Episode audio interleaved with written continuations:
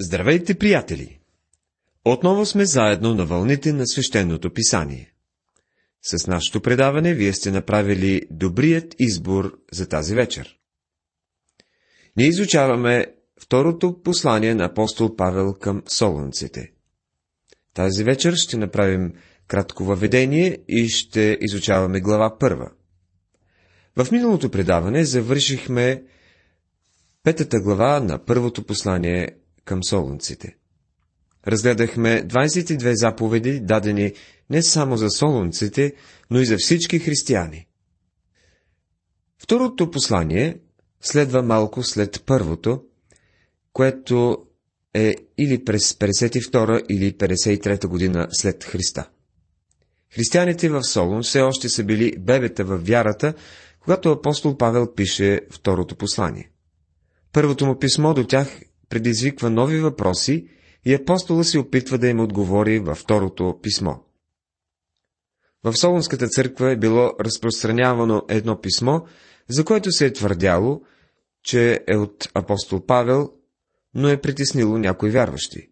В това лъжливо писмо се е казвало, че Христос вече е дошъл и е събрал за, за себе си църква и че светът по това време вече е живеел в деня Господен или съда. Тези вярващи са били гонени, както видяхме в първото послание. Те са страдали заради благовестието и за тях е било лесно да повярват, че са навлезли в периода на голямата скръп и че всички вярващи са пропуснали грабването. Павел се опитва да потуши страховете им, като написва това послание, твърдо заявявайки, че нашето събиране при него предстои в бъдещето. И че преди денят на Господа има някои други събития, които трябва да се изпълнят. Първо трябва да дойдат отстъплението и човекът на греха. Затова спокойно могат да вярват, че не са в голямата скръп. Апостолът казва, че външната организация на църквата ще изпадне в пълно отстъпление. В Евангелието на Лука, 18 глава, 8 стих, Господ пита, когато дойде човешкият син, ще намери ли вяра на земята? Начинът по който въпросът е формулиран на гръцки предполага отрицателен отговор. Той няма да намери вяра на земята, когато се върне. Организираната църква ще бъде в отстъпление. Това се потвърждава и в книгата Откровение. В четвърта глава църквата е взета от земята и е останала една организация, която има вид на богоугодна, но отрича Бога. Солунските вярващи се смятали, че вече са навлезли в голямата скръп и са тогава, от тогава насам хора, които са минавали през гонени и изпитания. Те се вярвали, че се намират в голямата скръп. По време на Втората световна война, например, по време на въздушната атака над Британия, служители, които са били консервативни в своята вяра, са стигнали до убеждението, че са влезли в периода на голямата скръп и че църквата преминава през него. Описанието на голямата скръп в Библията е много по-ужасяващо от всичко, което се е случило по време на Втората световна война. Този период е така ясно обрисуван от Христос, че няма причина да се паникьосваме и да се впускаме в неоснователни заключения. Христос казва, че ще дойде малък интервал от време, който ще се характеризира с голяма скръп, не бивала от началото на света до сега и каквато не ще има. Нищо като това не е ставало преди, нито пък ще стане след това. Докато първо Солунци набляга на идването на Христос да вземе църквата си, второ Солунци набляга на второто пришествие, когато той ще се върне да съди земята и да установи царството си тук.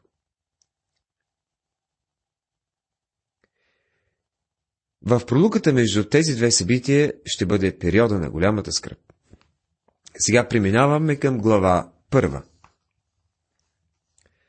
В тази глава си говори за гонението на вярващите и съдът над невярващите. Павел, Сила и Тимотей до Солунската църква в Бога, нашия Отец и Господа Исуса Христа. Поздравът на Павел е обичайният приятелски поздрав към една църква, която е теоретически и практически здрава. Апостола включва и поздравите на Сила и Тимотей. Тези трима мъже са понесли какви ли не неща заради благовестието. Павел и Сила са били в затвора в Филипи. Павел, Сила и Тимотей отиват заедно в Солун, а по-късно Павел трябва да ги напусне. Той ги чака в Атина, но като не идват, отива в Коринт, където най-сетне се срещат. По това време Павел написва първото послание до солунците, за да отговори на някои въпроси, възникнали след заминаването му. Когато пише второто си послание, Павел отново споменава двамата си съработници и братя. Той се отъждествява с мъже, които биха останали напълно непознати за нас, ако Павел не ги бе включил в тези послания. Това не разкрива нещо за характера на Павел. Човек, който някога е бил горд млад фарисей, сега се е превърнал в смирен последовател на Господ Исус Христос и Негов слуга и апостол. До Солунската църква. Това е местната църква в Солун. Апостолът вярва в местната църква и тази църква е в Бога, нашия Отец и Господа Исуса Христа. Вероятно не споменава Святия Дух, защото Духът е обитавал във вярващите в Солун. Обитаващият в тях дух им дава способността да изявяват живота на Христос и да се обхождат достойно за високото от Бога призвание. Но те се намират в Бог Отец и в Господа Исуса Христа. В 10 глава на Евангелието от Йоанна, 27 стих, Господ Исус казва Моите овце слушат гласа ми и аз ги познавам и те ме следват. И аз им давам вечен живот, и те няма да загинат, и никой няма да ги грабне от ръката ми. В този стих виждаме двете ръце на Бога, ръката на Господ Исус Христос и тази на Бог Отец. Там се намира църквата. Солунската църква също е там. Надявам се и вашата църква да е там. Името на църквата не е важно. Важното е, че вие и други истински вярващи сме, са в Христос и това придава голямо значение на местната църква. Святия Дух обитава в истинските вярващи и чрез Неговата сила те могат да изявяват Христос в своята общност, в града, в държавата и в света, като излъчват живота на Бога. Това казва апостол Павел на вярващите в своя увод. Благодат и мир да бъде на вас от Бога Отца и Господа Исуса Христа. Глава 1 стих 2 Благодат и мир са двете важни думи в Евангелието. Първо е благодатта. Ако сте опитали Божията благодат, това значи, че сте били спасени. Защото по благодат сте спасени чрез вяра, и то не от сами вас, това е дар от Бога. Не чрез дела, за да не се похвали никой. Послание към Ефисяните, 2 глава, 8 и 9 стихове. Когато дойдете при Бога, като погинал грешник, без да носите нищо, приемайки всичко от Него, тогава опитвате Божията благодат. Човек не се труди за един подарък. Ако го направи, той престава да получава подарък и става нещо, което сте спечелили. Става заплата. Бог няма да ви потупа по рамото, понеже сте послушно момче и ходите редавно на неделно училище.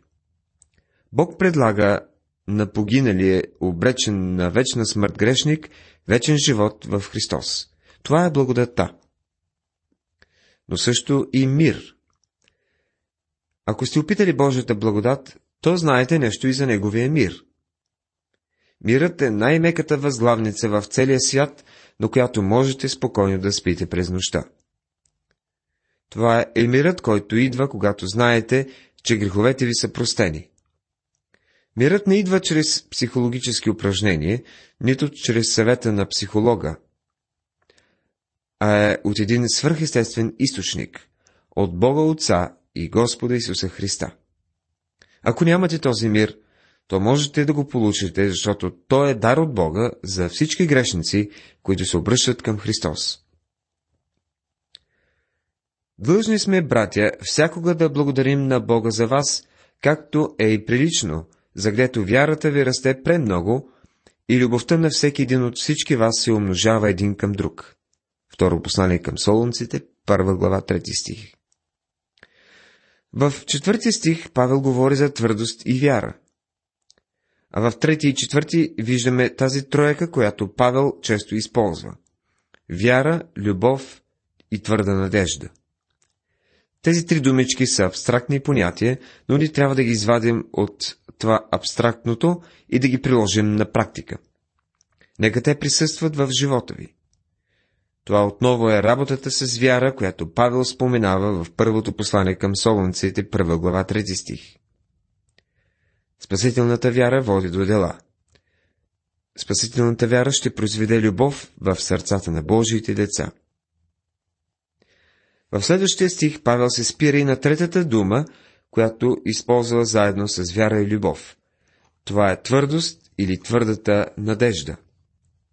Това е надеждата, която е готова да живее за Бога и да приема всичко, което Той изпрати в живота ни, като знаем, че наистина всичко съдейства за наше добро. Това е твърдата надежда, чиято цел да достигнем до Божието присъствие един ден. Това дава сили да преодолеем всички неравности по пътя. Живота на християнина напомня на пътуване по магистрала. Много пъти се случва из нашите магистрали пътят да се отбива поради ремонт. Някоя табела за отклонение ни праща на стар черен път. Но по пътя виждаме надпис, който гласи 5 км до двупосочната магистрала. И така неравният път става малко по-равен, като знаем, че не след дълго ще стигнем до асфалтираното шосе. Мнозина от нас се намират на такъв черен път в този живот. Пътят е неравен и ние сме призвани да страдаме. Но ако имаме добра перспектива за бъдещето, това ни дава твърда надежда. Надежда, която очаква гладкият път някъде напред. Длъжни сме, братя, всякога да благодарим на Бога за вас, както е и прилично. За нас е правилно и прилично да благодарим на Бога. Заглето вярата ви расте премного и любовта на всеки един от всички вас се умножава един към друг. Понякога Бог трябва да ни изпраща малко трудности, защото именно те произвеждат твърдост и упование в живота ни. Помагат ни да гледаме към бъдещето с надежда така, щото и сами ние се хвалим с вас между Божиите църкви за вашата твърдост и вяра във всичките ви гонения и в неволите, които понасете. Второ послание към Солунците, първа глава, четвърти стих. Неволи значи скърби и страдание, но не и голяма скръп. Твърдост е интересна дума. Гръцката дума, приведена като твърдост, означава буквално стоя под. Това означава да си поставен под нещо. Много хора се опитват да се измъкнат изпод трудностите и изпитанията. Човекът, който има твърдост, твърдост и надежда, може да остане отдолу и да продължи да носи товара. Той не се опитва да се освободи от отговорностите. Солунските вярващи са имали едно истинско свидетелство за римския свят по това време. Солун е бил римска колония, а хората са влизали и излизали от колонията, така че словото се е разпространило навсякъде. Твърдостта и вярата на тези християни са били непоклатими, макар да са понасили големи неволи, гонения и скърби. Трудностите не са нещо необичайно. Божието Слово ясно дава да се разбере, че ще имаме трудности в този живот. Апостол Петър се изразява така. Възлюбени, не се чудете на огнената изпитня, която дохожда върху вас, за да ви опита, като че ви се случва нещо чудно. Първо послание на Петър, 4 глава, 12 стих. Понякога чуваме християни да казват, не знам защо Бог допусна да ми се случи това. Никой друг не го е изпитвал. Спокойно можем да кажем, че подобно твърдение не е вярно. През каквото и да преминаваме, не сме сами. Никак не е чудно да не изполетяват беди. Петър продължава като казва, Но радвайте се, загрето с това, вие имате общение в страданията на Христа, за да се зарадвате премного и когато се яви Неговата слава. Петър предупреждава, че християните понякога сами си навличат неприятности.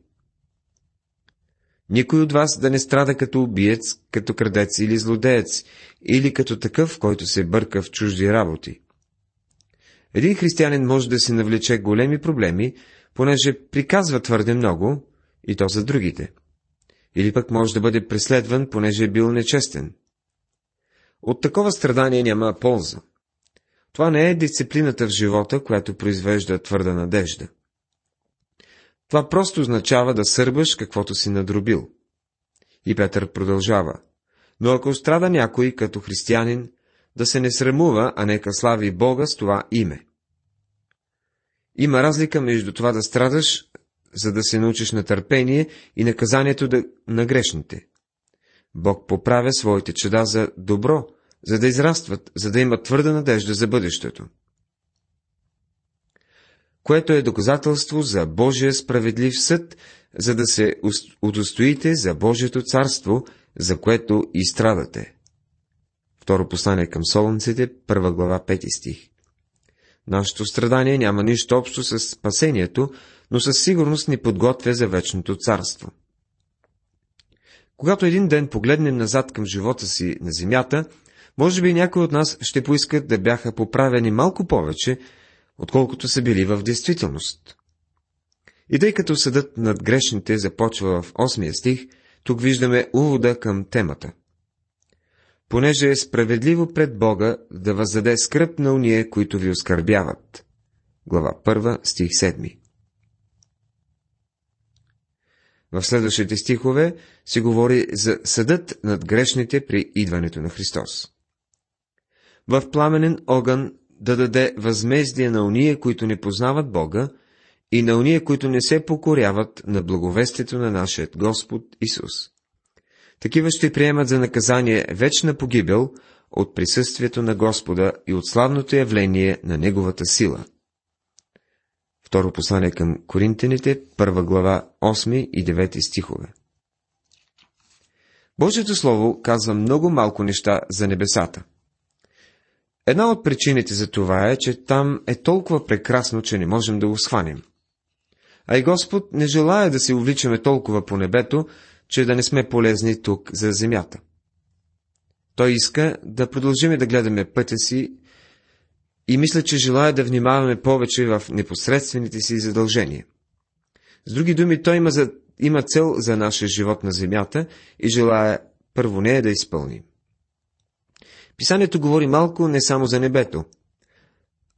Казва още по-малко за състоянието на погиналите. То е толкова ужасно, че Святия Дух е хвърлял покривало над него. Не ни е дадено нищо, с което да задоволим болезненото си любопитство или желание за мъст. Когато Бог съди, Той не го прави отмъстително. Прави го, за да въздаде за своята правда и святост. В писанието няма нищо, което да задоволи любопитството ни относно ада, но пък е казано достатъчно, че да ни предупреди за него. И само защото за ада си говори малко, не значи, че той не е реален. Сам Христос казва за ада повече неща, от който да е друг. Адът е ужасяваща реалност. Само ще цитирам онова, което се казва тук.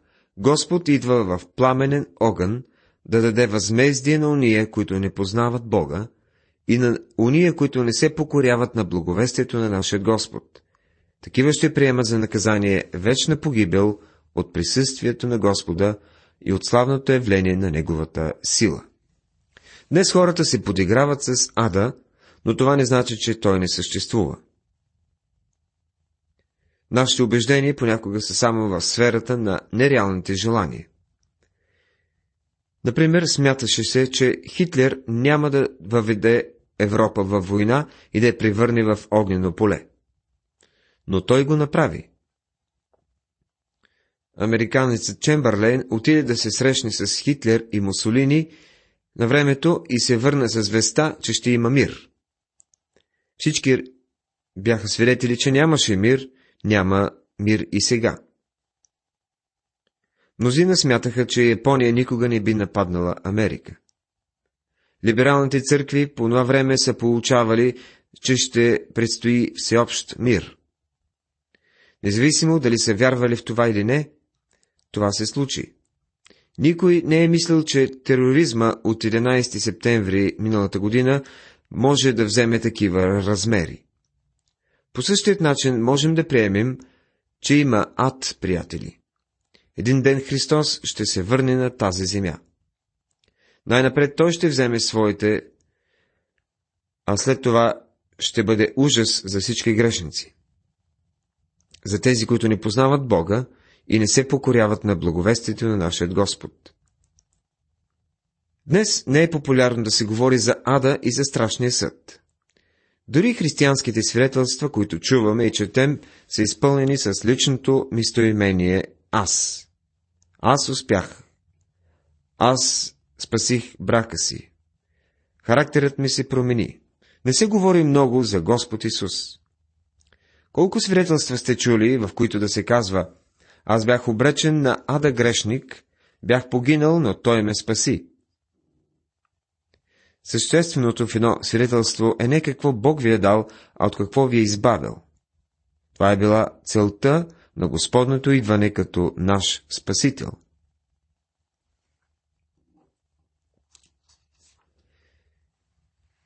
Господ Исус дойде да ни изкупи. Не дойде да ни даде нов характер или да ни направи преуспяващи бизнесмени. Господ дойде да ни избави от ада. Подобно нещо не се чува често. Хората не обичат да го слушат. Твърди малко са хората днес, които са готови да заявят на другите, че са погинали. Представете си, че спите в горяща сграда и някакъв човек се втурва, за да ви спаси. Той ви събужда, взема ви на ръце и ви изнася от горящата сграда. Харесва ви и ви осиновява. Довежда ви в прекрасния си дом и ви дава чудесни подаръци. И ако имахте възможност да застанете пред други хора и да им разкажете за този човек и да изразите благодарността си, какво бихте му благо... за какво бихте му благодарили? Дали ще му благодарите за това, че ви е осиновил? Може би ще го кажете. Но нямаше ли всъщност да сте най-благодарни за това, че той е рискувал живота си, за да ви спаси от горящата сграда? Няма нищо друго от значение, ако не ви беше извадил от огъня. И така, приятели, съдът над погиналите идва. Ако искате да станете в тази група, ще бъдете осъдени. Някой трябва да ви каже фактите и вие ги слушате в този момент. Нека да резюмираме. Кои са погиналите? Онези, първо, които не познават Бога, и второ, които не се покоряват на благовестието на нашия Господ Исус. Ще повторя девети стих. Такива ще приемат за наказание вечна погибел от присъствието на Господа и от славното явление на Неговата сила. А в десети стих се казва, когато дойде в онзи ден да се прослави в своите свети и да се покаже чуден между всичките повярвали, следователно и между вас, защото вие повярвахте нашето свидетелство. Идването на Христос да съди земята ще оправдае вярващите, които са уповали на Него, и това ще прослави Спасителя. Затова и винаги се молим за вас, дано нашият Бог ви има за достойни за призванието ви и усъвършенства мощно във вас всяко добро желание и всяко дело на вярата, за да се прославя във вас името на нашия Господ Исус и вие в Него, според благодата на нашия Бог и Господ Исус Христос. Второ послание към Солунците, 11 глава, 1 глава, стихови 11 и 12. Ако Бог ви е дал успех и вие можете да прославите Христос, това е чудесно. Но впечатлявам се повече от някоя жена, която лежи на болнично легло през по-голямата част от времето, но въпреки това има великолепно свидетелство за Христос. Със сигурност Христос се прославя в нея.